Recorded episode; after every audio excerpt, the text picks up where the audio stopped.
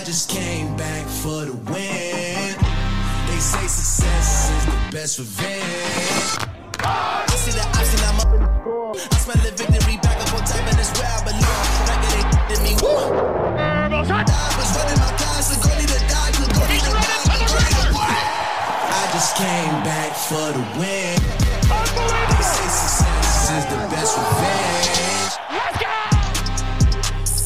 Le Hype Football Show euh, revient. On est là chaque semaine d'ailleurs pour euh, vous conter un petit peu euh, ce, que, ce qui nous a hypé en NFL et en collège football. Et on va, on va tout de suite se lancer et accueillir, accueillir la team Hype qui va, qui va m'accompagner pendant allez, une grosse, grosse demi-heure. À chaque fois on se dit une demi-heure, mais, mais on déborde. C'est pas grave parce qu'on aime ça. Et on va accueillir Rémi euh, Lecomte qui est, qui est Hype avec nous. Salut Rémi. Salut Sylvain, salut à tous. Comment vas-tu? Très bien, très bien. Cool. On va accueillir un homme qui a mis euh, à peu près six semaines à nous rejoindre. On avait l'habitude de l'entendre chaque semaine régulièrement dans, dans Hype. Il est très occupé. Euh, Richard Tardit est avec nous. Salut Richard. Bonsoir les boys, et je peux vous assurer que vous m'avez plus manqué que moi je vous ai manqué, tu vois. Donc, euh, euh, voilà, le, le manquement était très partagé. hein. Bon, écoute, non, tu nous as manqué aussi, et surtout nos éditeurs euh, qui aiment bien t'entendre le petit accent chantant du Sud, et puis surtout, euh, surtout tes références aux, aux- aux- aux Dogs de Georgia. On va en parler d'ailleurs ensemble. hein. Tu vas nous conter un petit peu ce qui s'y passe, parce que tu es très connecté avec, euh, avec cette, cette- ce programme, cette université. Forcément, quand tu en y es passé, on, est- on- on est marqué à vie. On va, on va t'écouter nous parler de tout ça dans quelques minutes. Euh, Olivier Rival, la- l'Amérique le sport, est également avec nous. Salut Olivier. Salut, très content de vous retrouver sur euh, une nouvelle se- semaine de, football américain. Yes, content de te retrouver. On essaiera d'avoir aussi euh, Greg Richard euh, un petit peu plus tard, peut-être dans, l'émission, s'il arrive à, trouver un petit peu de temps. Écoutez, messieurs, on va, on va se lancer. Je vais d'abord donner le programme, ensuite on, se lancera. On va discuter ensemble de la Week 6 euh, à travers peut-être un événement hype qui nous a, qui nous a marqué. Vous en avez l'habitude. On va s'arrêter sur les défenses en NFL cette saison. Quelle est la meilleure défense euh, de NFL selon vous et selon nous? On va essayer d'en débattre un petit peu ensemble. Euh, c'était le, c'était le, résultat de la consultation de, de, cette semaine. Euh, Mr. Goff aussi, du côté des Chargers et le MVP de la semaine. On va en discuter, bien sûr, savoir en quoi il est, il est le joueur de, de cette semaine pour nous et puis est-ce que, est-ce que ça peut durer pour lui et pour, et pour son équipe. Et je le disais en intro, une petite page collège football avec Georgia et les autres programmes. Voilà, c'est parti, on se lance et euh, ben, let's go.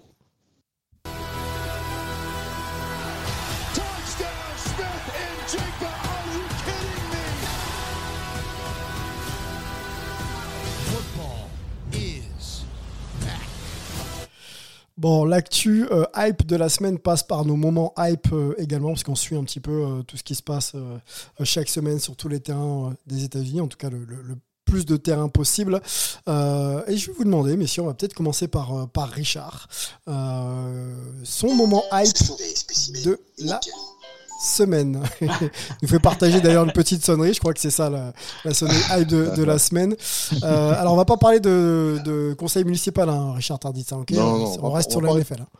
On parle pas politique, promis, même si j'avoue que euh, il y a une petite polémique qui est sortie dimanche soir, je sais pas si vous avez suivi un petit peu, Ah. concernant ce match des, des 49ers et des Browns, avec, euh, avec une équipe des 49ers qui venait de mettre 40 points aux Cowboys la semaine précédente, qui semblait absolument invincible euh, à tous les niveaux, Oui. quarterback, running back, attaque, défense, euh, avec Boza qui tuait tout le monde et qui va jouer aux Browns, qui n'avaient même pas leur quarterback titulaire, euh, qui avait une bonne défense, et certains, on savait que les Browns étaient en défense, et qui perdent ce match euh, sur un field goal raté à dernière seconde. Et bon, il y a eu une petite, politique, petite polémique qui n'a pas duré longtemps, en fait, puisqu'il s'avère qu'il y a eu deux ou trois mecs qui ont gagné pas mal d'argent à Las Vegas sur ce match-là. Oui. Et la question qui revient chaque fois de temps en temps, est-ce que le match était truqué? Euh, Alors, je ne veux pas dire que c'était un match hype, parce que souvent on parle d'un match hype parce que c'était magnifique, parce qu'il y a eu des, des stats incroyables. Mais là, je, reviens là-dessus parce que cette polémique, elle existe. Euh, et on voit deux matchs, euh, celui des, des 49ers et celui aussi des Eagles qui perdent contre les Jets. Euh, là aussi, bon, euh, une équipe peu probable pour aller battre les Eagles. Et, est-ce qu'aujourd'hui, il peut y avoir un semblant de, match fixé au niveau de la NFL Est-ce que vraiment bon, j'y suis passé. Moi, je, je, je, trouve ça très difficile parce que il y a Mm. tellement de joueurs impliqués. Tu pourrais pas vraiment truquer un match euh, sans que les 53 joueurs soient impliqués. Hein. Un cornerback qui se laisse battre, un quarterback qui lance une interception, un kicker qui rate un goal. Mais euh, c'est vrai que euh, que le sujet est, est, venu un peu à l'ordre du jour. Je pense que vous aussi, vous avez été choqués euh, de voir ces, ces 49ers qui perdaient à Cleveland, alors que euh, de ce qu'ils nous avaient montré depuis le début, début de la saison, euh, il paraissait absolument invincible. Donc voilà, moi c'est un peu mon match hype, même si c'est pas vraiment un match hype, mais bon, parce que ça mène, ça une politique et ça m'a un peu agacé, quoi. Bon, euh, on va, on va, on va s'arrêter sur ce, ce cas-là parce que moi je suis un 49ers, on va dire, dans l'âme. Et, et, il est vrai que le match, la défaite m'a largement surpris, voire même déplu. Euh, on a l'impression que cette équipe était un, petit peu en bye week où elle misait peut-être pas sur ce match euh, et sur l'idée de s'impliquer euh, très très fortement pour le remporter, mais il se trouve qu'elle a perdu ce match. Et, c'était en préparant l'émission d'ailleurs, et on est déjà mercredi et, plutôt hier, je crois, au moment où on enregistre, donc mardi, que cette polémique me remonte. Un collègue journaliste me dit, hm, ça parle un petit peu dans les médias américains. Est-ce que effectivement ce match aurait été arrangé ou est-ce que des joueurs ne se seraient pas impliqués de manière euh, totale parce que parce que Paris à Las Vegas? Voilà donc on n'en sait rien mais euh, en ayant lu quelques articles à droite à gauche j'ai un peu l'impression qu'on pourrait peut-être en douter malheureusement. Alors est-ce que la NFL va enquêter? Je sais pas d'ailleurs si c'est euh, si si remonté aux oreilles de la NFL mais ce serait peut-être pas le premier et le dernier cas euh, d'ailleurs qu'on aurait constaté dans, dans, les sports US maintenant euh, je me pose la question pour répondre à ta à ton point, euh, Richard. Euh, je suis pas certain qu'il faille, euh, entre guillemets, corrompre. Le mot est peut-être fort, mais les 53 euh, euh, joueurs pour pouvoir justement s'acheter une victoire ou une défaite. Hein. Si jamais tu as un quarterback ou un running back qui court un peu moins vite euh, pour le running, en tout cas, euh, ou le corner qui fait pas forcément les bons plays défensifs et qui met pas la sauce pour arrêter les, les attaques adverses, ça peut déjà suffire pour euh, de temps en temps laisser passer euh, un mec et un touchdown, etc. etc. Donc, euh, à voir. Je sais pas ce que vous en pensez, les gars, sur ce, ce principe. Est-ce que vous... Moi, si. Ouais. J'aurais tendance à dire que si c'est le cas, je, je, félicite Jake Moody qui, qui devient pour moi le, le meilleur kicker de l'histoire. Réussir à rater un, un, un, field goal si important de si près, parce qu'on ne peut pas dire qu'il le tire à, à, 20 mètres du poteau. Mm. Euh, chapeau bas. non, j'aurais tendance à croire que non. Et bah, après, il y, y, a surtout deux grosses, trois grosses pertes.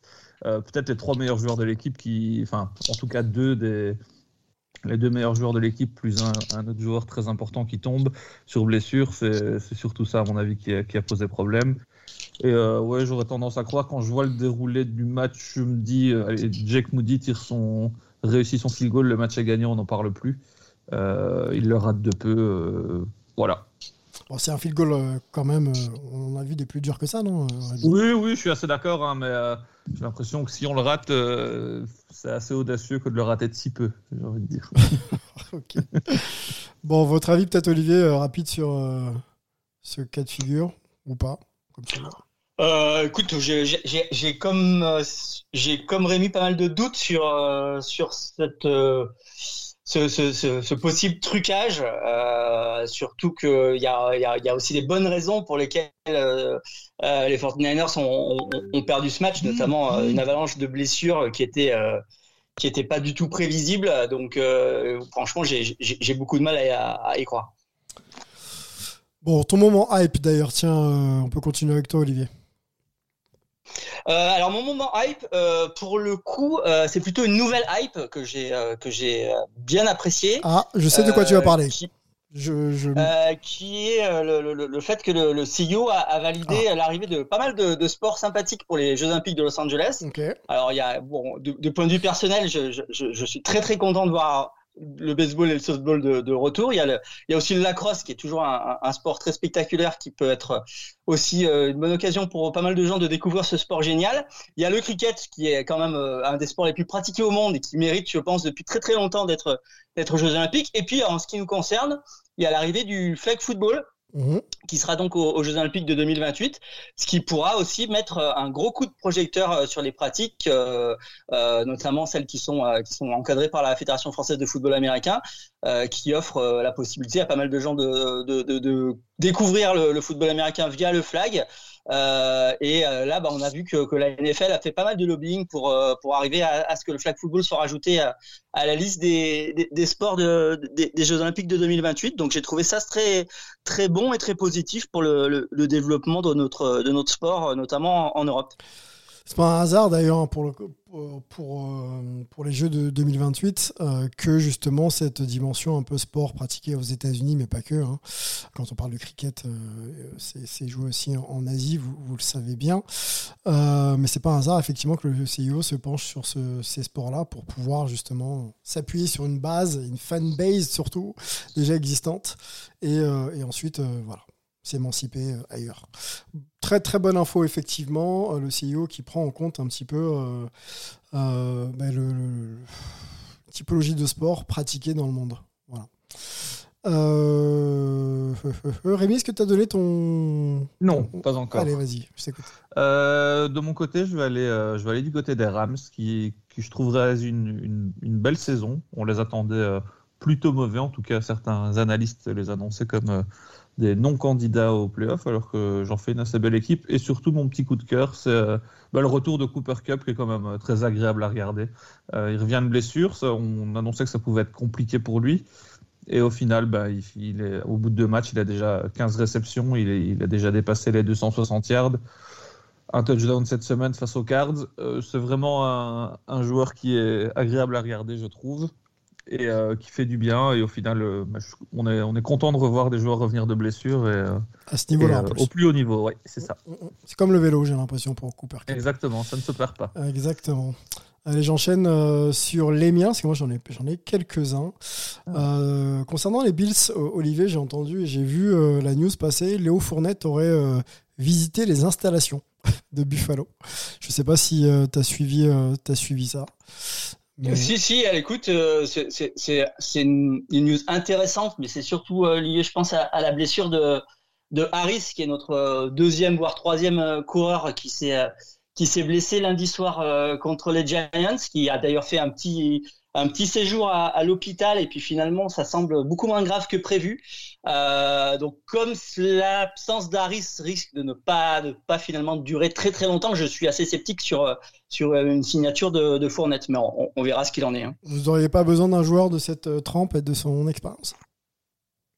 Ah, écoute, c'est à voir. Hein. Euh, je, je suis pas contre le joueur euh, euh, de manière euh, de voilà c'est sans doute un joueur euh, intéressant et j'espère qu'ils l'ont testé et que et que s'il s'il a il a il a été impressionnant ils, ils ont l'intention de le signer mais pour le coup euh, la, la, raison pour laquelle je pense qu'il a été appelé commence un petit peu à à être un peu un peu moins urgente donc okay. ça, ça, ça, ça baisse le le, le fait qu'il qu qu risque de, de signer chez les Bills.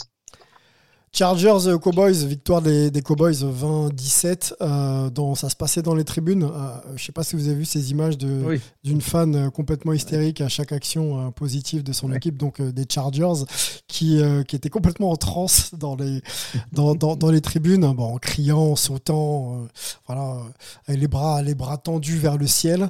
on sent vraiment que la passion de, de la NFL transcende vraiment le, la fanbase. Alors, il y a, y a sûrement, des, sûrement beaucoup, beaucoup de spectacles aussi dans les tribunes à, à regarder. Il se, il se, trouve que la, le broadcast qui diffusait donc euh, le match a fixé sur elle et elle est ouais. devenue quasiment euh, l'une des l'une des stars de de ce show, de ce match. Ça a été très viral sur les réseaux et euh, et pour les plus cyniques d'entre eux, nous peut-être, euh, cette femme aurait été un petit peu voilà accusée d'avoir voilà de, de d'être une actrice un petit peu, de, de survendre un petit peu son, euh, son, son, amour pour, pour les Chargers. Voilà, j'ai trouvé ça. Euh...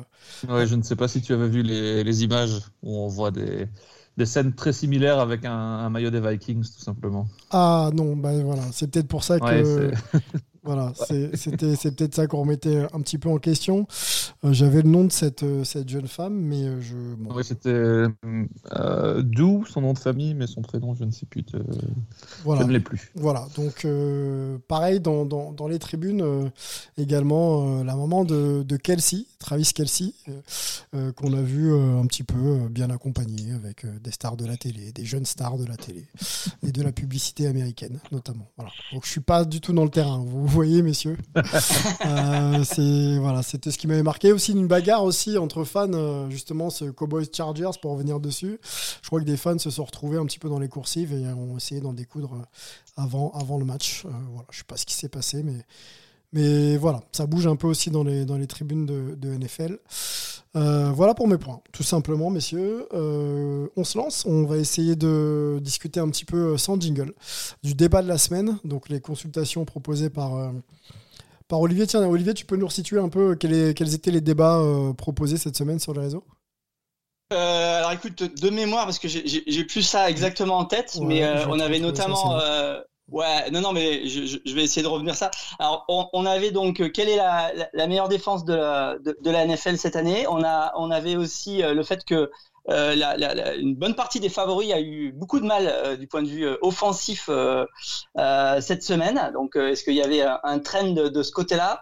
On avait aussi bah, les, les Lions qui semblent s'affirmer de, de, de semaine en semaine comme un, un possible euh, favori. Mhm. Euh, et puis le dernier point, je l'ai zappé. pour C'est la coup. saison à Euh, 17-0, est-ce que c'est impossible? Exactement, exactement. Et c'est plus- lié au fait que euh, bah, voilà, il y a, y a déjà plus d'équipes euh, invaincues euh, cette saison en NFL après les défaites de- des 49ers et, des Eagles euh, dimanche. Tout à fait. Alors on a, euh, enfin les, internautes ont voté pour justement euh, avoir notre avis euh, sur la meilleure défense ou les meilleures défenses parce que ça va être compliqué d'en élire une de, NFL. On se met tous dedans, messieurs, dans ce dans ce dans ce débat, dans cette discussion, pour être un petit peu synthétique et, et, surtout avoir une direction dans notre euh, dans notre discussion, je vous propose quand même d'établir quelques critères pour établir justement euh, ce que peut être une bonne défense euh, en NFL. Donc la défense euh, à la course et à la passe, hein, forcément.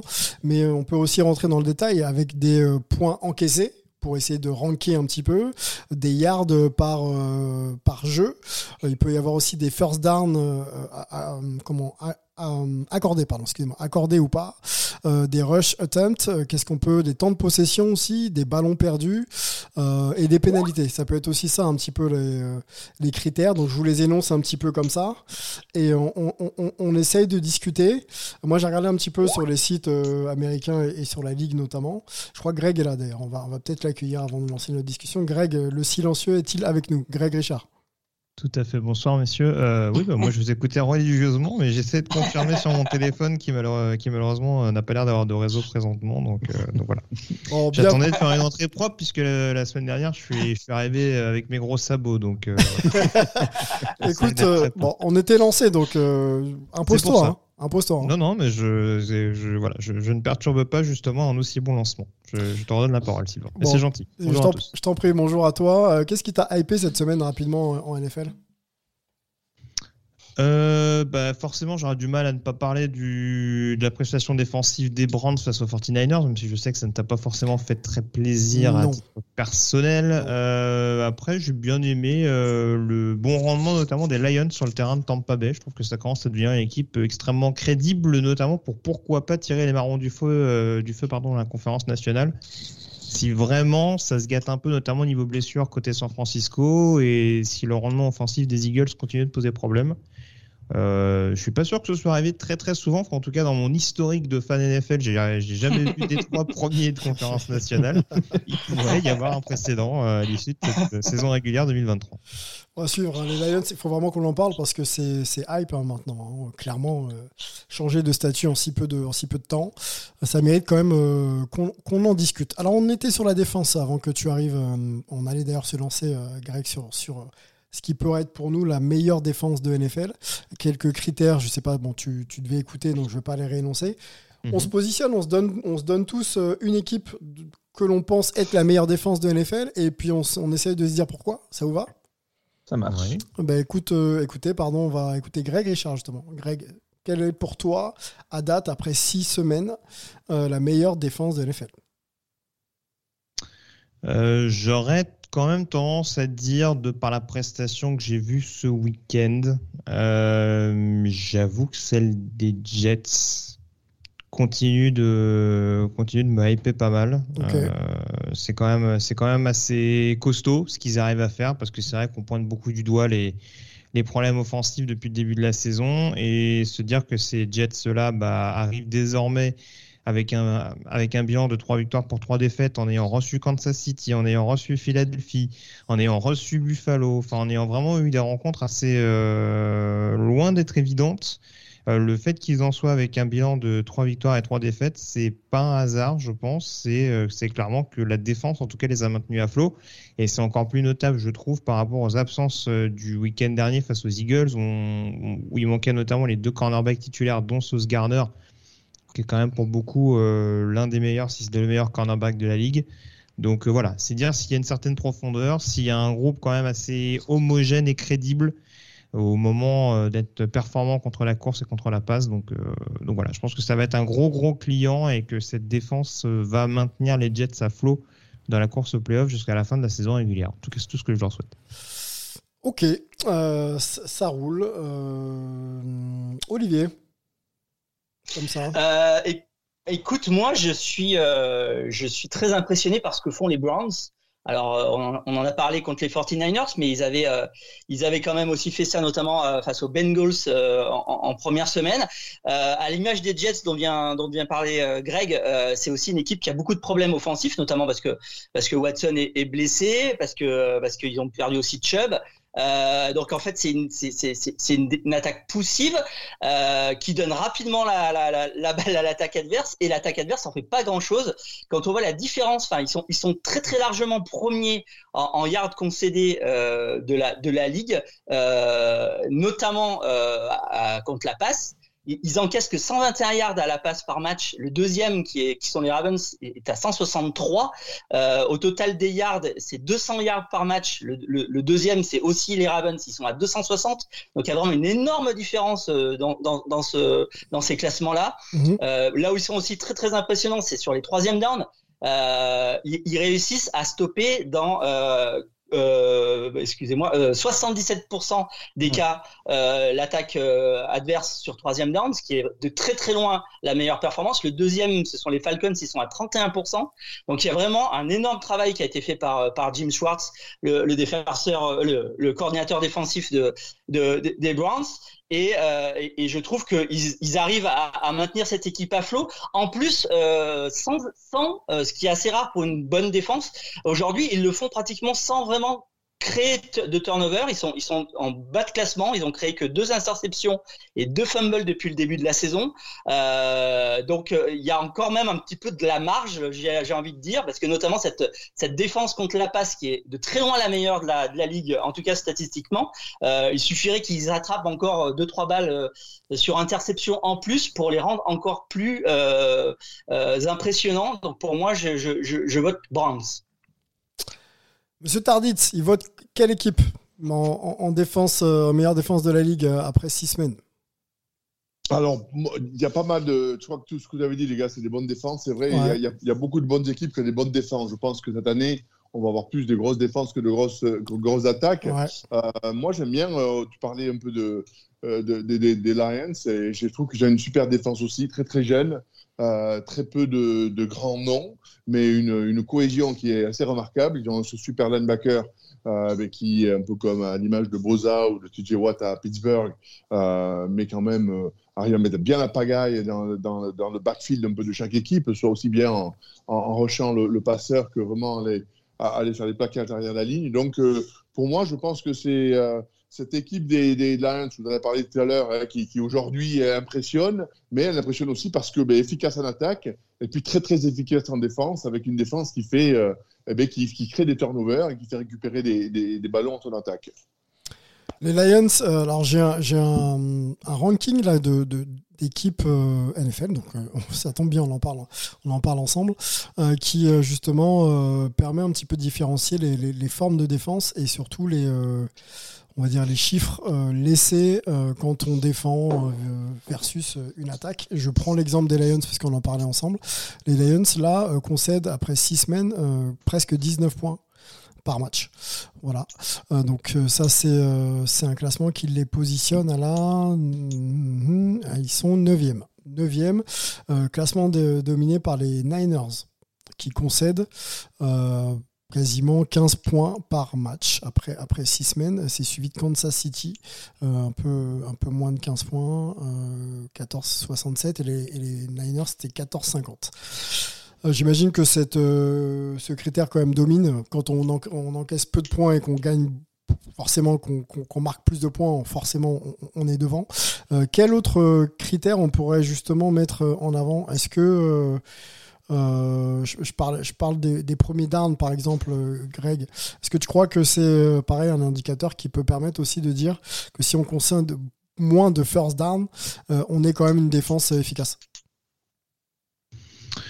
Je sais pas si forcément. Alors moi, à titre personnel, c'est pas la statistique que je vais regarder le plus. C'est vrai que j'accorde peut-être plus d'importance à la manière, par exemple, de stopper une troisième plutôt que vraiment le nombre de premières qu'on va être amené à concéder. Mais je ne dis pas du tout que c'est une mauvaise stat, hein, parce que forcément, par définition, si on limite le nombre de premières tentatives, c'est-à-dire que forcément, bah, on recule le moins possible Exactement. et qu'on a tendance à récupérer le ballon euh, plus rapidement. Mais en tout cas, on a, j'aurais tendance à regarder plus sur les troisièmes, parce que voilà, pour, pour, pour, pour symboliser le côté un peu clutch, parce que c'est aussi là qu'on qu'on voit qu'on voit aussi si une défense est un peu plus agressive qu'une autre, si euh, s'il y a vraiment des assignations qui sont un petit peu différentes pour pour vraiment tenter de faire déjouer l'adversaire dans dans, dans, comment dire, dans cette partie de poker ultime, mhm. je dirais, d'un drive. Euh, donc voilà, mais je pense que, enfin, après, c'est pas dire qu'il y a une stat qui est meilleure qu'une autre, mais ouais, c'est le genre de statistique en effet qui peut être qui peut être intéressante et, euh, et démontrer que euh, en effet on, on est le on est le moins permissif possible, ce qui forcément est une clé en effet. Est-ce que les meilleures défenses, messieurs, c'est pas aussi celles qui euh, font déjouer, c'est-à-dire que quand on rencontre une équipe qui est forte sur sur le sur le rushing, par exemple, et qu'on oblige à lancer, est-ce que c'est pas ça aussi, euh, euh, Richard, euh, l'apanage des grandes défenses, c'est-à-dire faire en sorte que l'équipe qui joue sur ses atouts ne puisse pas jouer sur ses atouts face à nous, quoi?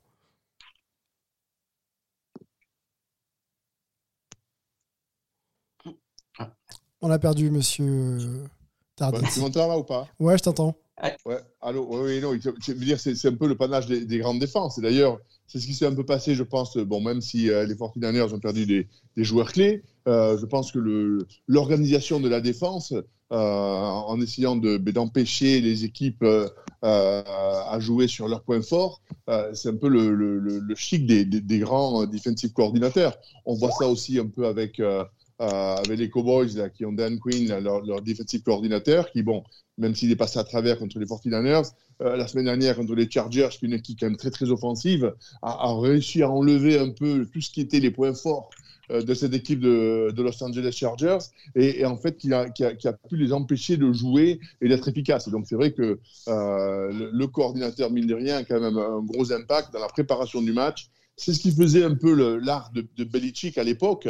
Euh, peut-être qu'aujourd'hui, il en fait un peu trop, je ne sais pas, au sein de, de, l'organisation, mais mm. c'est ce, qui faisait de l'art de Belichick, de, Bill Parcells, ces, ces, grands, euh, ces grands coachs qui étaient des experts en défense et qui arrivaient à trouver le moyen à chaque fois euh, de faire que l'équipe en face ne puisse pas jouer. quoi. On me dit dans l'oreillette que j'ai oublié un certain Rémi Lecomte que je vais lancer tout de suite. Euh, Rémi, je te donne un peu plus de, billes dans le classement que j'ai euh, sous, sous, euh, sous les yeux. Les 49ers sont numéro 1. ensuite, c'est Kansas City, Buffalo, Baltimore, Cleveland, New Orleans, Dallas et Tampa Bay. On va aller jusqu'à Détroit, donc, qui est top 9 ou top 10 de, de ce classement. Voilà. Dis-moi parmi ces équipes peut-être, ou même d'autres, euh, qui tu vois être la meilleure défense euh, de NFL après six semaines? Après six semaines, euh, je t'avoue que je, rejoindrai Olivier. j'avais, j'avais aussi souligné les différentes stats qu'il a avancées. Mm. C'est une Cleveland m'impressionne vraiment. Les, les Browns réussissent à avoir une défense qui est tout simplement complète parce qu'on a un front seven assez solide. Ce qui me parle beaucoup, parce que je trouve que c'est quelque chose qui, qui malgré tout prouvent une certaine stabilité, c'est qu'ils n'ont pas besoin de turnover pour, euh, pour limiter les adversaires. Et euh, ça, je pense que ça peut être une parce qu'effectivement, on a vu des, excellentes défenses enchaîner les turnovers, mais les turnovers euh, sont pour moi moins une réalité que tout simplement les, les, stats purs et durs de, de, stopper une équipe en troisième tentative et de la forcer à un punt. Et donc, c'est vraiment cet élément-là qui me, qui me ferait pencher vers, vers les Browns. 23,1% de troisième tentative convertie, c'est quand même des stats qui sont, euh, Mm, qui sont assez incroyables. Mm, mm. On a un Miles Garrett qui réalise une saison, euh, une saison exceptionnelle. Au niveau des cornerbacks, c'est pas mal. On a, on a Ward, Emerson et, et Newsom qui font, qui font le boulot. Et, euh, et donc voilà, je pense que c'est une équipe qui peut aussi forcer un peu plus de turnover, donc qui pourrait être, qui est pour moi une marge de progression. Légère certes, parce qu'on est, on est en train de réaliser une très grande saison de ce côté-là. Mais, euh, mais voilà, c'est quand même euh, mon coup de cœur, parce que je les attendais bons défensivement, mais certainement pas à ce niveau-là. Ils ont quand même vécu des grosses tuiles au niveau offensif. Parce a, Olivier a parlé de la, perte de leur quarterback, mais il faut pas oublier qu'ils ont aussi perdu Nick Chubb, qui était pour moi le joueur le plus talentueux de l'attaque. Euh, donc voilà, c'est assez impressionnant de leur part. Une équipe qui, euh, parmi toutes celles que j'ai citées, euh, peut-être dépend le plus de sa défense pour, pour exister dans cette division. hein. J'ai- vraiment Oui. l'impression que c'est ce qui va les tenir. C'est ce qui va les tenir. là Après, les- où- Oui, vas-y. si je peux me permettre, n'oublions pas que euh, il faut quand même qu'il y ait un certain équilibre, parce que si votre, euh, votre défense va passer les trois quarts du temps sur le terrain, Oui, ça. parce que l'attaque à côté de ça euh, te fait, fait trois downs et s'en va parce qu'ils n'arrivent pas à avancer, euh, les mecs, tôt ou tard, c'est humain, hein, ils, ils vont fatiguer, ils vont se blesser, donc c'est même ces défenseurs dont vous parlez, les Jets, euh, les Browns, qui c'est vrai, aujourd'hui, on a des défenses qui, sont, qui ont un impact énorme, même, on peut même aller jusqu'aux Steelers aussi, euh, mais qui ont des attaques qui, qui ont un peu du mal à, à rester sur le terrain, qui ont un peu de mal à garder, un peu à contrôler un peu la montre. Euh, je pense que plus on va dans la saison, et plus ces défenses-là vont s'essouffler. Parole d'ancien joueur, c'est vrai. il, faut, il, Exactement. faut, il faut pouvoir équilibrer les forces et les temps de jeu entre l'attaque et la défense parce qu'il y a plusieurs semaines à tenir et, et- et bien sûr playoff et éventuellement euh, Super Bowl. Euh, c'est une très bonne, euh, une très bonne remarque. Euh, avançons. Je pense qu'on a fait le tour. Euh, on va dire que les, Browns sont, sont high pour nous en défense euh, cette, euh, cette saison, en tout cas dans, ce- début de saison. Pareil, sans transition, le débat de la semaine s'arrête sur Jared Goff. On voulait parler des Lions, mais on va parler des Lions à travers son, quarterback, qui est plutôt hype pour vous. Dites-nous un peu, et on peut, on peut commencer par, par Olivier. Quel hype a euh, globalement euh, Jared, euh, Goff dans cette euh, pareil, hiérarchie un petit peu des, des quarterbacks de la ligue? Est-ce que top 10 euh, Est-ce que c'est quelqu'un, quand on évoque son nom, on se dit ouais, il y a quand même joueur là, ou pas? Bah, écoute, euh, je pense que, que c'était peut-être un, un quarterback qu'on considérait, on va dire, dans le, dans le deuxième tiers il y, a, il, y a, il y a encore une ou deux saisons. Mhm. Euh, on se souvient que, que, que les, les, Rams l'ont tradé pour, euh, pour récupérer Stafford, parce qu'ils considéraient que Stafford leur donnait plus de, de, de, de possibilités de, de, de gagner. Et puis bon, ils ont gagné un Super Bowl, donc on ne peut pas leur reprocher ce trade. Mais euh, aujourd'hui, en tout cas depuis, euh, depuis peut-être même l'année dernière, on se retrouve avec un Goff qui, euh, qui est clairement dans le premier tiers. Là aujourd'hui, euh, si on regarde les, les, les classements, il est en, dans les ratings, il est troisième ou quatrième, derrière juste derrière euh, Purdy, Tua et, et Allen. Euh, en yard, il est, il est cinquième. Euh, et, et, puis on a l'impression que Goff, il est, il est là depuis toujours, qu'il est vieux, etc. Mais il, a, il faut pas oublier qu'il a 29 ans. 29 ans, Mhm. même si c'est déjà sa huitième saison. Euh, donc il, il peut encore euh, enchaîner euh, un bon paquet de, de bonnes saisons. Euh, et, et maintenant, il a une équipe avec lui. Quand il est arrivé à Détroit il y a, il y a trois ans, euh, c'était euh, c'était encore euh, les Lions traditionnels, si on peut dire. Mhm. Là, il a, il, a, il a une équipe qui, qui prend forme, qui, qui devient un, des, un, un quasi un des, un des favoris.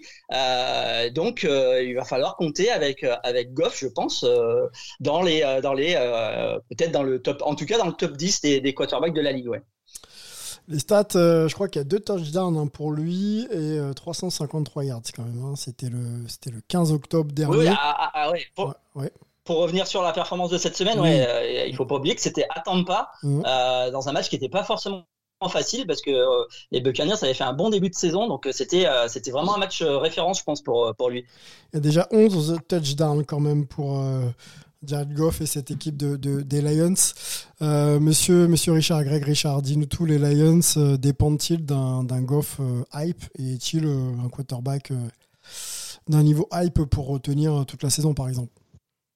Alors actuellement, ils ont quand même un quarterback qui est extrêmement solide depuis le début de la saison. Ça, c'est indéniable. Je pense pas vous apprendre grand chose. Mm. Je pense qu'en fait, c'est c'est toujours la même chose avec ce genre de, de quarterback. Je pense que il faut peut-être pas en attendre un niveau euh, peut-être euh, comparable euh, au quarterback un peu élite de la ligue. Il y a des très très bons quarterbacks qui, qui permettent à leurs équipes malgré tout de, performer.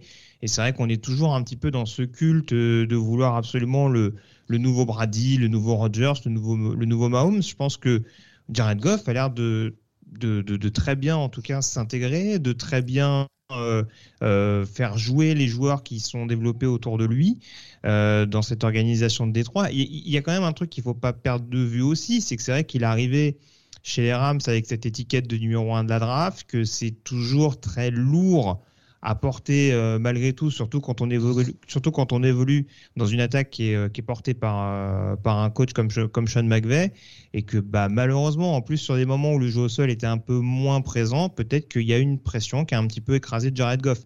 Après, le fait qu'il soit arrivé à Détroit avec la confiance notamment de Brad Holmes, le general manager de Détroit, qui l'avait, euh, sélectionné, on va dire, du côté des Rams, hein, puisqu'à l'époque, il était directeur du, scouting euh, du côté de la franchise californienne. Donc concrètement, euh, voilà, c'est un joueur qu'il adore et qu'il a pour but de mettre dans les meilleures dispositions pour en tirer le meilleur à terme.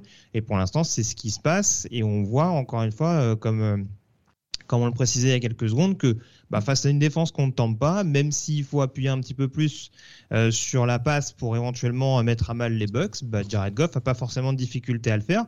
Et ça tient aussi de beaucoup de paramètres. C'est qu'on a un joueur qui est plus mature, qui est mieux entouré également, enfin pas forcément par rapport aux Rams, mais qui est mieux entouré par rapport à son arrivée à Détroit, avec une ligne offensive, une des meilleures à mon sens, euh, un casting de receveurs qui commence à s'étoffer. Donc euh, voilà, c'est, je pense que c'est c'est un pari donnant, c'est un pari gagnant-gagnant, pardon, dans le sens où les Lions deviennent hype parce que Goff devient hype lui aussi.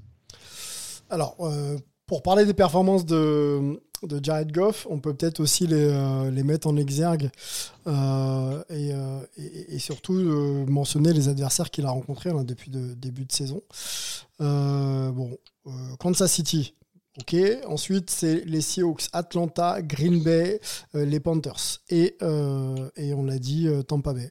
Est-ce que c'est suffisant pour voilà, valider quand même un peu son début de saison et dire qu'il est à un niveau personnel, hein, je parle pas de l'équipe, hein, mais je parle de ses performances à lui. Est-ce que c'est suffisant l'adversité, euh, peut-être euh, Richard, pour dire ok, euh, Goff, il est sérieux quand même? Moi, je pense que oui. De toute façon, déjà, il a son, il a son CV qui est là. Hein, c'est quand même drafté au premier tour en, en 2016. bon, ça, ça n'a pas, ça marché au Rams, parce que les Rams ont, ont roulé les dés avec Stafford, ce qui a marché, tant mieux pour eux. mais aujourd'hui, je pense que Goff, c'est un joueur qui est assez spectaculaire on va voir sur la durée si c'est un, un, quarterback qui va gérer aussi bien un match que les faire gagner, parce que ça aussi c'est important. Mmh. Euh, non seulement, c'est pas seulement faire des passes de 80 mètres, mmh. mais c'est savoir euh, gérer ce te montre, euh, ce que faisait un peu Brady à l'époque, hein, où on n'est pas toujours besoin d'être spectaculaire, par contre on gagne à la fin du match. quoi. Mmh. Euh, mais c'est vrai qu'aujourd'hui, le management de Détroit a mis ce qu'il fallait autour de lui, aussi bien au niveau des, munitions offensives euh, que des munitions défensives, parce que comme je l'ai dit tout à l'heure, ils ont quand même une défense qui est quand même très très agressive et qui fait bouger les choses. Donc euh, je pense que c'est sérieux, il a, une belle équipe autour de lui, à voir s'il va, ben, avec un peu de maturité peut-être euh, sept ans plus tard, euh, est-ce qu'il va arriver à, à, être ce quarterback qui va non seulement les faire gagner, mais aussi arriver à gérer ses matchs et qu'on qu va gagner de 3 points, de 2 points, de 3 points chaque fois, mais, mais qu'on gagne chaque fois parce que le quarterback a fait ce qu'il fallait et a géré la montre aussi bien que les points. Rémi, je te lance sur euh, le potentiel de Jared Goff. Moi, j'ai toujours pensé que c'était euh, finalement un peu limité, voire surcoté. Euh, numéro 1 draft, vous l'avez dit, et, il n'a pas éclos de, depuis, je trouve. Le temps passe vite hein, également. Est-ce que tu considères que le Jared Goff un, plafond finalement assez limité, ou est-ce qu'il peut encore progresser et devenir un quarterback de, voilà, régulièrement hype, c'est-à-dire très très haut niveau? Bah, je pense sincèrement qu'on ne peut pas en attendre trop parce que voilà, il a, il a un potentiel euh, certes énorme, mais pas aussi grand que, que certains quarterbacks élites, comme l'a dit, dit Greg. Après, euh, c'est à lui de se transformer un peu en, en, game manager. Effectivement, les matchs, pour moi, il, euh, est surtout obligé de d'empêcher son équipe de perdre, euh, éviter les erreurs. il a de l'expérience. C'est vrai qu'il n'est pas encore vieux, mais il a quand même accumulé les années statistiquement, euh, c'est clairement pas mauvais. Encore l'an dernier, il fait, une, assez belle saison. Cette année-ci, il est parti sur de super stats aussi. Tu l'as dit, 11 touchdowns pour 3 interceptions. Il rajoute également 2 touchdowns au sol. Donc c'est vrai qu'il est dans une belle équipe. Une équipe qui fonctionne bien. Je pense qu'il est, il est très bien entouré. Il a besoin de ça. Ça lui fait peut-être aussi du bien d'être dans une équipe qui n'a pas, qui n'a pas été estampillée euh, grand favori de, de la NFL. Mhm. Il est arrivé chez les Rams, c'est vrai qu'il y avait un peu plus de pression. Je pense que chez les Lions, c'est une pression qui existe un petit peu moins. Oui, il y a des attentes. Euh, oui, certes, euh, ce serait décevant, par exemple, de ne pas les voir au, au playoff, même si je pense qu'ils y seront assez facilement. Mais malgré tout, il n'y a pas la même pression sur les épaules. Je pense que le, le statut de grandissime favori est pas super facile à, à gérer. Pour certains caractères, il doit faire partie de cela. Euh, et pour moi, c'est vraiment un- au final un alignement parfait, puisque les, les Lions, au final, ont cherché euh, ce quarterback pour ça. Ils ont réussi à bien l'encadrer. Ils ont une ligne offensive dont on parle peu, mais qui est vraiment euh, exceptionnelle. Au niveau des receveurs, c'est pas mal du tout. J'aime beaucoup l'ajout du tight end de Laporta, le, le rookie, Mhm. qui apporte vraiment énormément en troisième tentative. Et donc, on a une équipe complète. Au final, c'est vrai que ça me plaît beaucoup. C'est une équipe où on n'a pas un nom à ressortir. On a vraiment beaucoup de très très bons joueurs. On n'a pas une superstar entourée de joueurs un peu moyens. Et donc, euh, c'est un peu cette équipe qui me plaît, qui me plaît beaucoup. Et c'est aussi ça, pour moi, Goff n'est pas aussi étincelant forcément qu'un Mahomes ou quoi. Mais, euh, mais voilà, ça me, ça me plaît. Je trouve que ça convient très bien à cette franchise de, de Détroit. Je te, je rejoins dans, le, dans ce côté un petit peu euh, équipe pas hype, mais euh, équipe homogène et équipe euh, et projet de jeu euh, qui a l'air de, de, de fonctionner pour tout le monde. Quoi. Et Jared Goff n'a pas besoin de la lumière justement pour être euh, un excellent Exactement. quarterback en, en début, en début d'année. Donc c'est peut-être une saison effectivement pour, euh, pour grandir, tout simplement. Euh, ok, on, a fait, on a fait un, petit peu le tour de Jared Goff. hein. Nous- Dites-nous hein, si on n'a pas été complet sur euh, son profil, euh, si on a oublié des, éléments le, concernant et, également sur, sur les Lions. N'hésitez pas sur X pour, pour parler de tout ça ensemble. On va transiter avec beaucoup d'experts au collège football ensemble après ce jingle.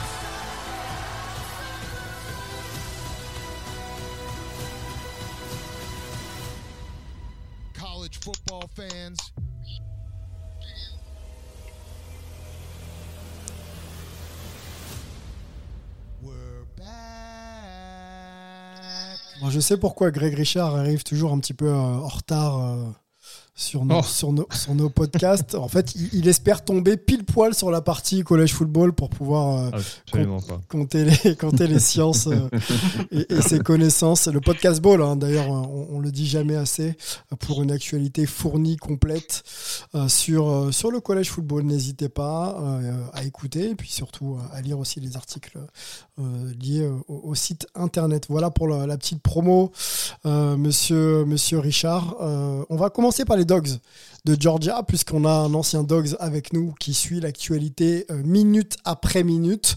Euh, il discute même euh, play offensif avec, avec les coachs régulièrement. Comment vont les, Dogs, Richard? Comment vont-ils? Ben, les dogs vont bien. hein. Les dogs, on se posait quelques questions parce qu'ils avaient, c'est vrai, c'est marrant comme les choses sont où les, les calendriers sont faits trois ou quatre ans à l'avance.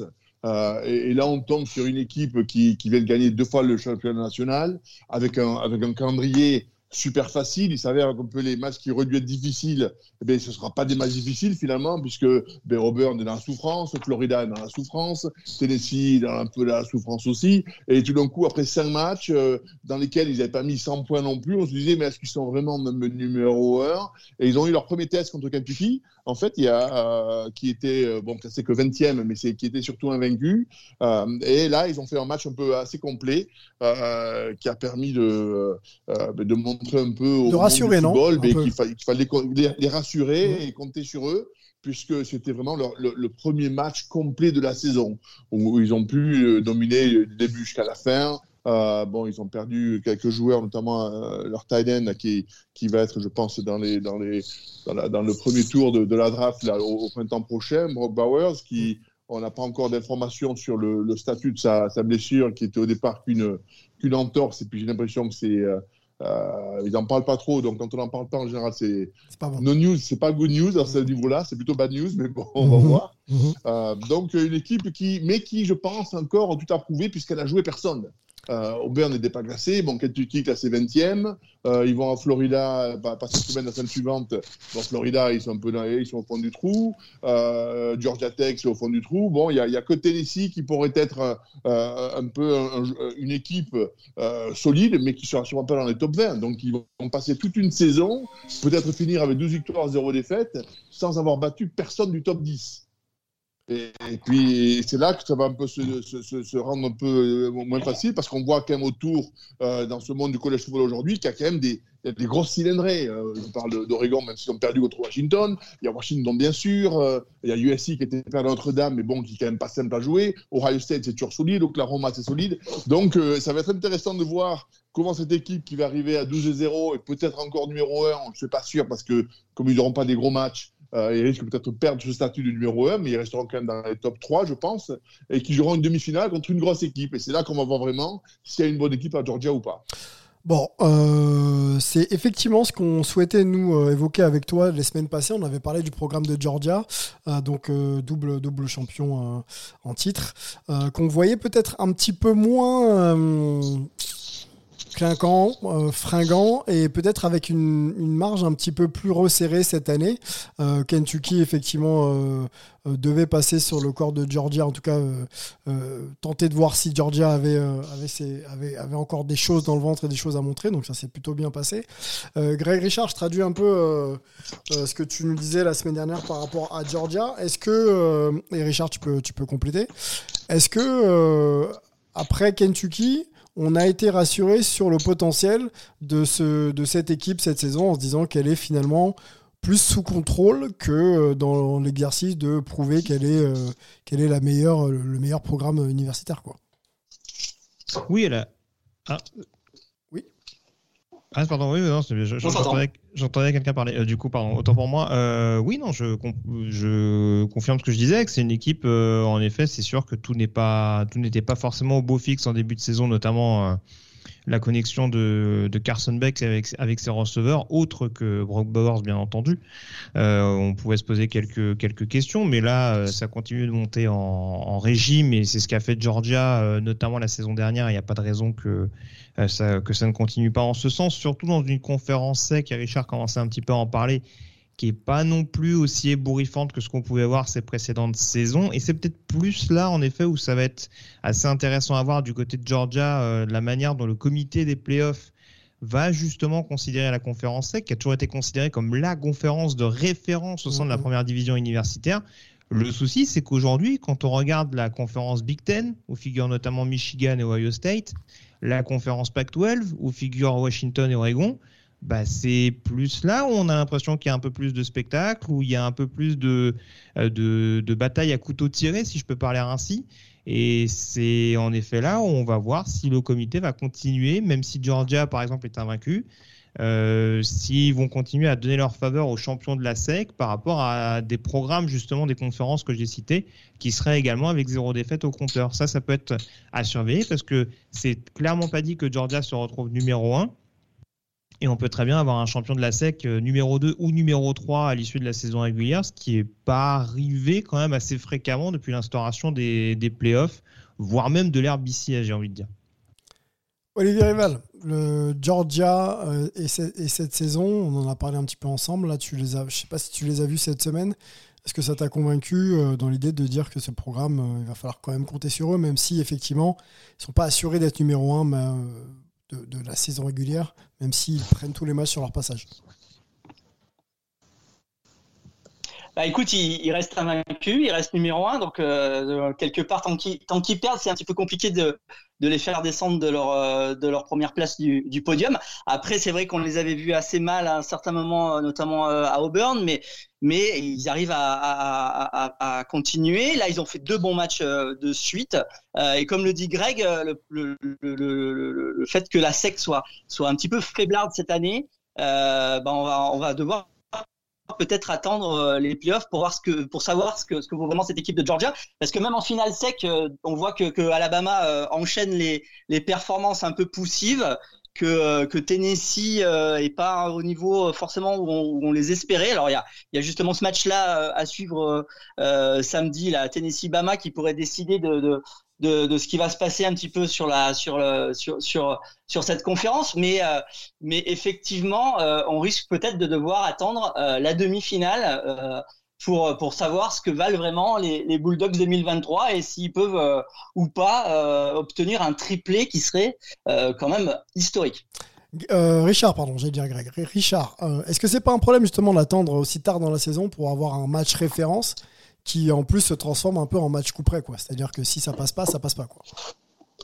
Il n'y a aucun doute, euh, il faut avoir un peu. Il y, a, un capital de confiance qui est important. Et il est certain que plus on va aller vers cette fin de saison, et plus les journalistes, plus les médias vont dire est-ce qu'il y a vraiment une grosse équipe à Georgia? Est-ce qu'ils peuvent vraiment rivaliser avec, euh, avec le Pacte Web Est-ce qu'ils peuvent vraiment rivaliser avec tout ça? Et donc, il y aura ce, ce petit ce capital de confiance qu'ils n'auront pas, donc qui va être vachement déterminant sur un début de match. Est-ce qu'on arrive à dominer? Est-ce que votre attaque euh, sort de, de passe, parce que, que dans la, sa première partie de terrain, euh, qui, va être déterminant? Le, le, talent, il y est, parce qu'il est certain, quand vous gagnez le, championnat national il y a deux ans et l'année dernière, vous avez quand même récupéré beaucoup de joueurs dans votre recrutement euh, qui viennent parce que ben, c'est la meilleure équipe d'Amérique. Donc, il y a du talent. Euh, je pense que le coaching staff, il est là aussi. Derrière, c'est ce petit capital confiance qui fait que tout d'un coup, le quarterback, on lui dit Ouais, t'es bon, mais t'as joué contre personne. Et puis, si sa première passe est une interception, bon, mentalement, le gars, il est un peu, il est un peu, il est un peu il est au fond du trou. Finalement, je suis pas si bon que ça. Ouais, tout ce qui rentre un peu en compte. Donc, il est certain que malheureusement, et les Georgia ne saura pas s'ils sont bons que en demi-finale contre l'équipe contre qui ils joueront. Euh, bon, je pense qu'ils se resteront dans les top 4, mais euh, ils risquent de finir quatrième, même s'ils gagnent euh, la, la, la, la, SEC, ils risquent de finir quatrième. Hein. Et je reste encore avec toi. Dernière question, Richard. Quel programme tu voudrais pas rencontrer en demi-finale? En Washington, je pense qu'aujourd'hui, bon, de, ce qu'on a vu, euh, euh, quand on voit le talent d'Oregon, euh, qui ont été prendre une raclée, une belle fessée à Washington le week-end dernier, je pense qu'aujourd'hui, Washington, c'est un peu l'ogre du, du, college football. Hein. et j'espère qu'ils prendront Michigan en demi-finale avant de prendre Georgia en finale, parce que aujourd'hui, j'aimerais pas prendre Washington, ça c'est sûr. Bon, c'est dit. Pas, de Washington pour, euh, Richard Tarditz. On, note, on note, on note. L'actu du, euh, collège football avec, toi, Olivier, et, Greg également. Ça a passé par quoi cette semaine? Bah écoute, euh, justement, on va parler de Washington un petit peu parce que le, Oregon-Washington était vraiment un, très très beau match. Le duel de, quarterback entre, entre Nix et Penix a été au rendez-vous. Ça ça a été un excellent match. D'ailleurs, ça, ça, se voit parce que euh, Oregon, qui a perdu ce match, n'a perdu qu'une place au, au, top 25. Hein. Ils sont passés de la huitième à la neuvième place. Mmh. C'est pour dire comme euh, les deux équipes ont, ont, ont impressionné. Euh, Washington monte à la, à la cinquième place. Donc ça, c'était vraiment le match de la semaine. Et puis alors, le deuxième match à souligner, on l'avait un petit peu prédit. Euh, je pense que Greg, euh, tu, tu, tu l'avais un petit peu senti venir, c'est que euh, du côté de USC, ça a été un petit peu la, la Bérésina à Notre-Dame. Euh, Caleb Williams a lancé trois interceptions et, euh, Notre-Dame l'a emporté assez facilement, 48-20, euh, ce qui va beaucoup beaucoup compliquer les affaires de, USC s'ils veulent veulent aller en, playoff parce que dans la Pac-12 cette année c'est euh, loin d'être d'être simple. Et puis alors une dernière chose que je voulais signaler parce qu'on parle de temps en temps des Français. Euh, du côté des Français, il y a, il y a Jeffrey Mba qui nous a fait un joli petit sac contre Ohio State euh, avec avec la défense de Purdue. Donc euh, bravo à lui. Et puis je voulais signaler notre notre ami Axel Lebro qui lui joue en deuxième division en, en, en FCS euh, parce que euh, son Ouais, son, son, son, équipe de Furman euh, est, est, montée jusqu'à la troisième place du top 25 de, de, FCS. Donc il a, il a potentiellement la, une bonne carte à jouer peut-être pour, euh, pour aller euh, chercher un, un, titre. Alors un titre de deuxième division, mais c'est un titre quand même. Euh, quand on connaît la, la, la, la qualité de, de, certaines équipes de, de, cette division, ça serait vraiment une belle performance pour le kicker de, de Furman qui a cette, cette semaine encore euh, fait un sans faute du côté des, des transformations et des, des field goals. Et le joueur qui était à Auburn, là, qui est parti à Auburn l'année dernière de junior college, là, qui était très doué, qu'est-ce qu'il est devenu? C'est Jeffrey. C'est Jeffrey là dont je parlais juste avant, ah, a, qui est passé à, à, Purdue. Ah, il est parti ouais, il a transféré sur sur sur Purdue, voilà. Pourquoi? Donc il a il, il, joue là, il a il a fait un petit sac assez sympathique. Je pense qu'il qui, qui pensait ne pas avoir euh, autant de temps de jeu, jeu que, ouais. que espéré euh, du côté de, de Auburn. Ouais. Ok, ok. Oui, changement de coaching staff aussi hein, du côté d'Auburn euh, pendant l'intersaison, ça a peut-être euh, ça peut-être penché dans cette décision aussi, je pense. Greg, on continue avec toi sur euh, l'actu du collège football. Je ne sais pas quels sont les, les, les, les, articles hype que vous pouvez euh, rédiger en ce moment, euh, mais, mais dis-nous peut-être un, un, un, peu ton sentiment aussi sur Washington. Jordan, -hmm. on en a peut-être parlé un petit peu ensemble. USC également, est-ce que USC ah bah, est en danger USC, oui, il y a tant, tant, à dire semaine après semaine sur USC. bon, alors je, je, je m'attendais à ce que, en effet, le coup près tombe à un moment donné. Je pensais pas que pour, pour redorer un peu le blason de la défense, euh, il fallait que l'attaque soit encore pire. Mais visiblement, c'était le mot d'ordre du week-end dernier du côté de South Bend. Donc, en effet, la défense n'a pas coûté cher à USC, mais en tout cas, euh, prestation assez compliquée, notamment du quarterback Caleb Williams avec trois interceptions. Hein, on rappelle pour ceux qui, qui suivraient le football universitaire d'assez loin, Caleb Williams, c'est quand même le grandissime favori à l'heure actuelle pour être numéro un de la prochaine draft. Donc euh, voilà, c'est forcément une prestation qui est pas qui a été tout sauf anodine du côté de du côté de South Bend. Après, euh, voilà, globalement, moi, ce qui m'intrigue un petit peu cette semaine, parce qu'il n'y a pas eu, euh, voilà, Olivier a déjà évoqué pas mal de résultats. Il y a ouais. la grosse prestation, notamment de North Carolina contre Miami dans la conférence ACC, qui peut être intrigante parce que dans la CC, c'est vrai qu'hormis Florida State, pour l'instant, on voit pas trop de gros gros favoris. Alors le problème des Tar ce sera éternellement, je pense, la défense parce que malheureusement, il y a une inconstance à ce niveau-là. Mais on voit qu'offensivement, il y a Drake May, l'autre quarterback qui est pressenti pour être drafté très très haut euh, l'année prochaine, euh, qui commence à développer une bonne connexion avec notamment l'ancien receveur de Kent State, hein, Tez Walker, qui a, à qui on n'a pas donné l'autorisation de jouer dans un premier temps et qui a enfin euh, eu la possibilité de jouer de la part de la NCA euh, la semaine dernière. Et là, sur le match du week-end passé, il fait trois touchdowns sur sa connexion avec Drake May. Donc, ah oui. ça laisse un petit peu saliver sur, euh, sur la manière dont les deux hommes pourront, pourraient collaborer euh, dans les prochaines semaines. Euh, après, pour le reste, voilà, moi je suis très intrigué par un Ohio State Penn State qui arrive ce week-end. Ouais. Euh, parce que je le répète, la Big Ten, pour l'instant, on ne sait pas trop encore de quel bois se chauffe Michigan.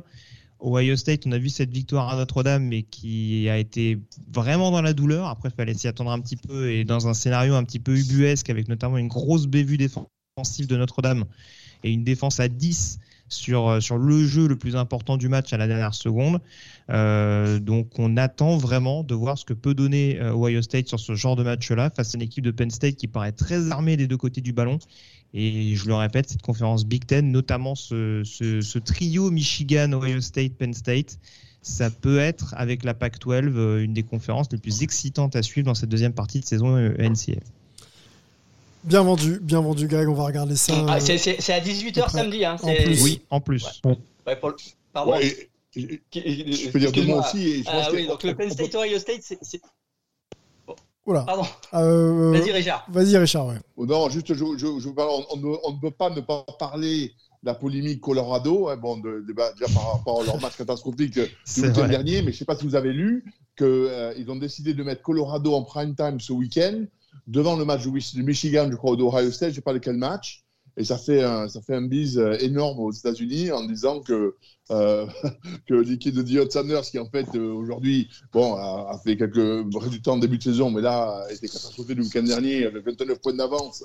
Ils perdent contre Stanford, qui n'est pas une équipe reluisante. Et là, on les met en prime time samedi. Euh, je ne sais pas contre qui ils jouent exactement. Euh, devant, euh, devant, je crois, Ohio State ou Penn State ou Michigan. Et ça fait une grosse polémique aux États-Unis là-dessus.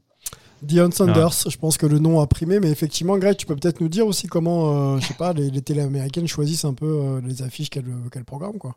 Parce que là, c'est vrai que c'est ah bah, bizarre. Bah, for forcément, euh, forcément, oui, c'est ce qui, c'est ce qui va susciter du, de, de l'intrigue dans le fait de enfin c'est ce qui va attirer tout simplement le téléspectateur hein. c'est pas c'est pas très original comme réponse tu m'en excuseras mais euh, voilà c'est sûr qu'en effet Dion Sanders et Colorado forcément ces dernières semaines et depuis le début de la saison, ça fait couler beaucoup d'encre euh, sur et en dehors du terrain avec les, déclarations d'avant-match, les différents scénarios. Et, c'est vrai que Richard en parlait. Alors je m'arrête un petit peu plus sur le top 25 en effet, mais c'est compliqué de passer à côté du scénario absolument dingue qui s'est passé vendredi dernier euh, du côté de Boulder avec euh, la réception de Stanford, qui était vraiment l'équipe euh, vu la situation de Colorado, donc on rappelle un Colorado qui, qui oui c'est ça, qui, Colorado qui s'était fait vraiment malmener mm. euh, deux semaines de suite contre contre les, les cadors de la conférence Oregon et USC et qui là avait l'occasion de s'essuyer un petit peu les pieds sur Stanford pour se reprendre la marche en avant. En plus ils avaient leur leur receveur cornerback superstar euh, Travis Center qui, qui revenait et qui a d'ailleurs qui a d'ailleurs marqué, je sais plus si c'est un ou deux TD à la réception sur ce match-là, je vais pas me tromper. Mais en tout cas, Colorado qui menait 29-0 à la mi-temps mm, mm. face à Stanford, une équipe qui avait une seule victoire depuis le début de la saison, qui avait perdu contre une équipe de deuxième division universitaire en début d'année. Et ben cette même équipe de Stanford, elle a été s'imposer à Colorado 46 à 43 après prolongation dans un match que Colorado ne devait absolument pas perdre, n'aurait jamais dû perdre dans d'autres circonstances. Et forcément, c'est toujours la même chose et ça rejoint un petit peu, je pense que ce que dit Richard, c'est que bah certes Colorado, bah, en termes d'intérêt, aujourd'hui, euh, le principal objectif pour la première année Dion Sanders, c'est avant tout d'être éligible pour un bowl en fin d'année, euh, quoi qu'on puisse en dire ici et là, parce qu'il y, avait tellement une refonte à faire dans un groupe qui a eu qu'une seule victoire la saison dernière que voilà, fallait sûrement pas les envisager en finale de conférence Pac-12. Maintenant, on a tellement des scénarios absolument délirants comme celui du week-end dernier. Il y a eu un Colorado Colorado State en début d'année d'ailleurs où, euh, ESPN e Game Day, pardon, la célèbre émission d'ESPN euh, le samedi après-midi, enfin chez nous en tout cas, le samedi matin euh, outre-Atlantique, euh, avait fait une antenne, une antenne spéciale. Hein. C'est quand même une grosse rivalité Colorado-Colorado State, mais clairement pas euh, au niveau d'autres affiches potentielles de la semaine. Mmh. il y avait déjà eu à l'époque une victoire en prolongation avec Colorado. Donc on se dit que voilà, c'est forcément un match où il va se passer des choses, où ça va être très actif, il va y avoir des déclarations avant, pendant, après match. Donc voilà. Je... Alors par contre, j'arrive pas à voir le match en question dans la, dans la Pac-12, je vais pas me tromper.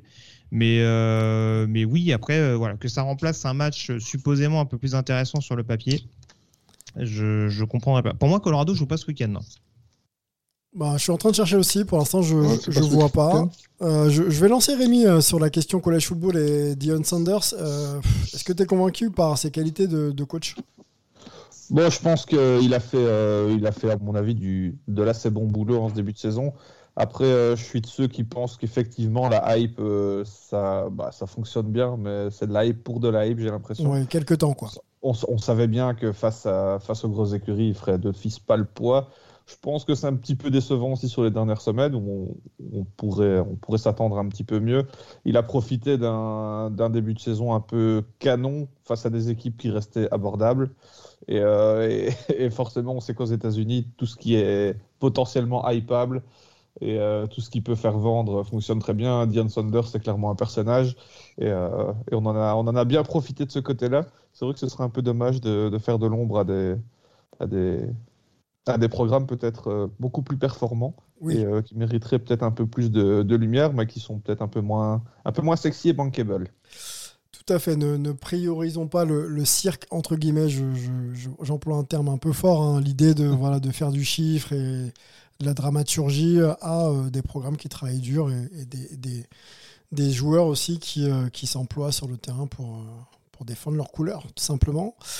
on a fait le tour, je pense, de cette question collège football. Olivier, tu me confirmes? Il y a peut-être une affiche à présenter la semaine prochaine ou non? Bah écoute, euh, la semaine prochaine, comme l'a dit Greg, ça va être vraiment le, le, choc Penn State, euh, Ohio State, euh, qui sera à 18h française, donc c'est ne, ne, le loupez pas. Il y a aussi un, un, Tennessee Alabama qui va être sympa sur le coup des 21h30. Et dans les matchs de la nuit, il y a deux matchs qui, qui pourraient décider un petit peu des, des, des, des, des conférences, hein, de, de, de, des classements de fin de, de conférence avec un, un Duke Florida State. On verra vraiment si Duke peut, peut rivaliser avec les Seminoles qui restent les grands favoris de la CC. Et puis il y a Utah USC qui est un petit peu le, le, le, match des de ceux qui ont plus euh, qui ont plus de joker dans la dans la Pac-12 donc euh, c'est un peu malheur au vaincu parce que celui qui qui perdra ce match euh, pourra mettre une croix sans doute sur le sur, sur les playoffs. Et, et, celui qui va le gagner ben aura encore une petite chance de, de se rattraper un peu plus tard dans la saison et, et peut-être d'accrocher la, la conférence pour pour peut-être une place en playoff plus tard. Ouais, je parlais de Caleb Williams euh, qui avait vécu l'enfer avec USC à Notre-Dame. Euh, Utah, c'est vraiment pas le bon moment pour les jouer. Hein. Ah merde Niveau défense, les Utes, euh, c'est quand même assez costaud. C'est assez costaud, il va pas falloir lancer la balle trop. Quoi. C'est ça, mais ça contribue en effet à. Je rejoins, je rejoins Olivier, ça risque d'être un match assez excitant. Alabama Tennessee, pour rappel, euh, le vainqueur euh, fume un cigare. Hein, euh, donc, voilà. je, donc, je, ne doute pas que niveau audience, ça fera un tabac également. Ça peut, ça peut marcher, ouais, ça peut marcher. Ambiance Red à Warback pour ceux qui connaissent baseball, baseball, pardon, Boston Celtics. Il y a quelques belles années de ça, dans les années 60. Euh, le podcast Ball, on, on- on en fait une petite promo. Qu'est-ce qu'on peut écouter là sur vos ondes, euh, Greg, en ce moment? Bah, le retourne justement sur, euh, sur les différents sujets qu'on a, qu'on a abordés. Et puis Ouais. euh, également euh, l'occasion de se plonger sur les chroniques, demander le programme. Alors pour la précision, ça fait la part belle notamment à la présentation de différentes universités du pays. Alors on, avait, on s'était déjà lancé là-dedans il y a, il y a deux ou trois ans euh, pour, pour présenter les programmes les plus phares. hein. Euh, On avait fait une entre 20 et 30 programmes de, de mémoire. hein. Oui. On présentait 20 à 30 campus un petit peu pour présenter justement bah, ce qui les distingue par rapport à d'autres, euh, les Identité, euh, voilà, philosophie, et- euh, et- histoire. et- exactement, voilà, tout ce qui concerne le programme de foot, mais pas que, vraiment tout ce qui touche à l'identité même euh, de l'université et, de, et de ses membres.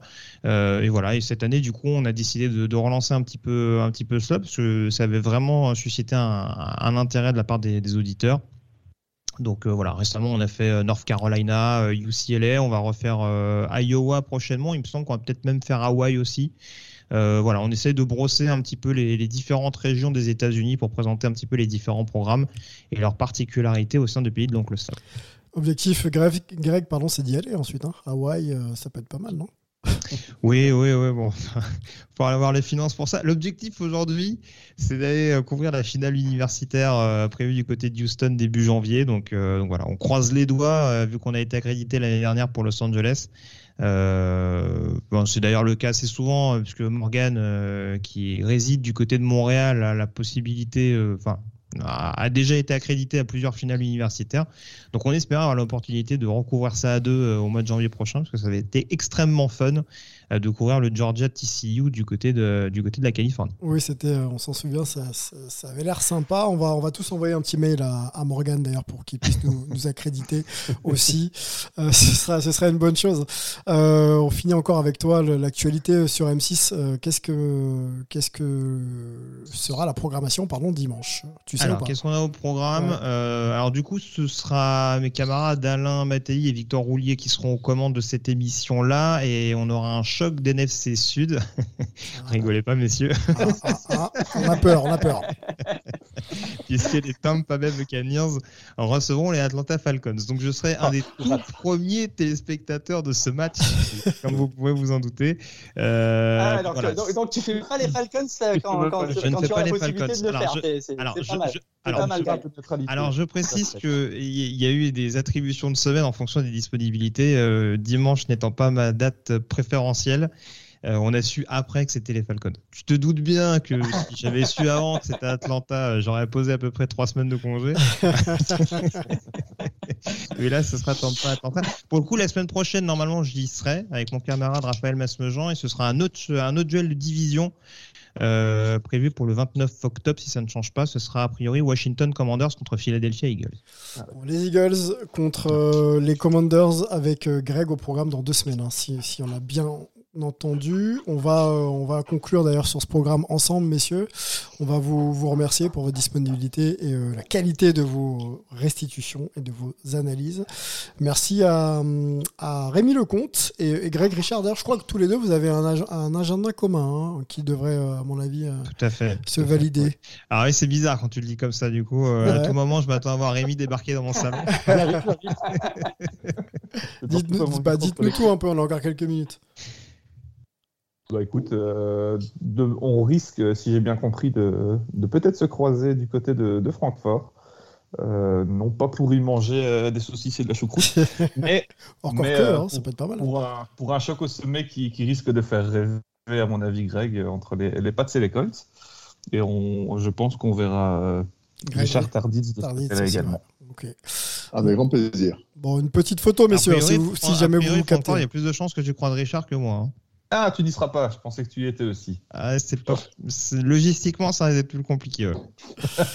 Bon, eh ben, on espère que vous allez vous croiser, messieurs, petite photo, et on publiera ça sur, sur les réseaux, ou pas d'ailleurs, ce sera juste pour nous. Euh, merci à l'équipe euh, Hype, euh, merci à, à Greg, merci à Richard, merci à Rémi et euh, merci à Olivier. et merci à toute la communauté Hype de nous écouter. Toujours euh, de plus en plus nombreux. Je crois qu'on passe euh, la barre des euh, quasiment euh, 4000 là maintenant par, semaine. Euh, pour cette reprise, c'est bien. C'était un peu. Voilà, c'était parti un peu moyennement. Euh, N'hésitez pas d'ailleurs à faire passer le mot, hein, parce qu'on a relancé un compte Twitter. Euh, Pour l'instant, on a du mal à, à remonter au niveau des abonnés. On le dit, on le dit gentiment, mais, mais si vous voulez nous, nous trouver et surtout échanger avec nous, ça se passe aussi sur Twitter. Donc n'hésitez pas à vous abonner sur ce compte-là. Et puis on vous souhaite de passer une bonne euh, semaine hype. On se retrouve la semaine prochaine. Ciao. Liga.